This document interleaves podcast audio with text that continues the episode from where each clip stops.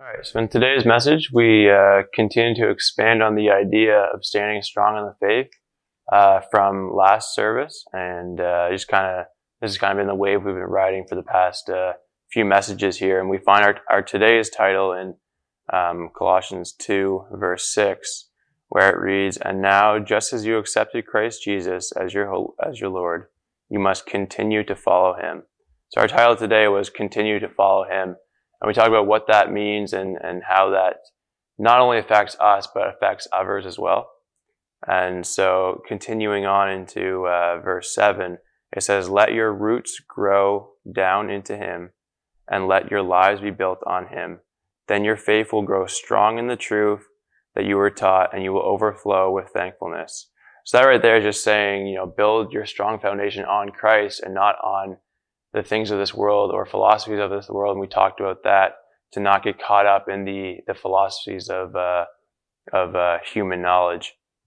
And, uh, from there we went on to talk about, uh, how that not only is, is just for us, like walking and standing strong is not just for our personal faith, but it's also for those around us.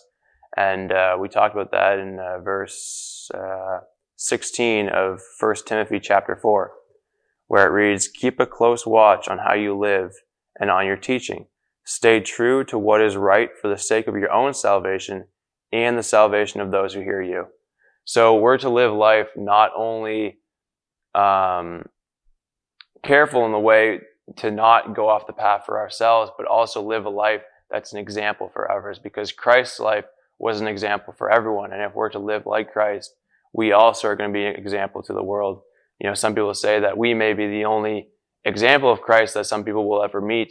And so we want to always be on, um, you know, on our game, or always, you know, conscious of that, because when we bump into someone, no matter where it is, you know, we as Christians are examples of Christ, and, and their interaction with us essentially is what they're going to have, what they're going to think of Christianity and what they, you know, because we're that example.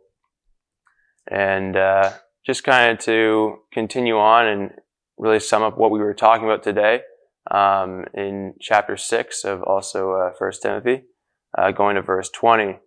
"Timothy, guard what God has entrusted to you. Avoid godless, foolish discussions with those who oppose you and their so-called knowledge." So this right here is what we said. You know, just, just stand strong. Don't get carried away with philosophies of the world, and uh, continue following him.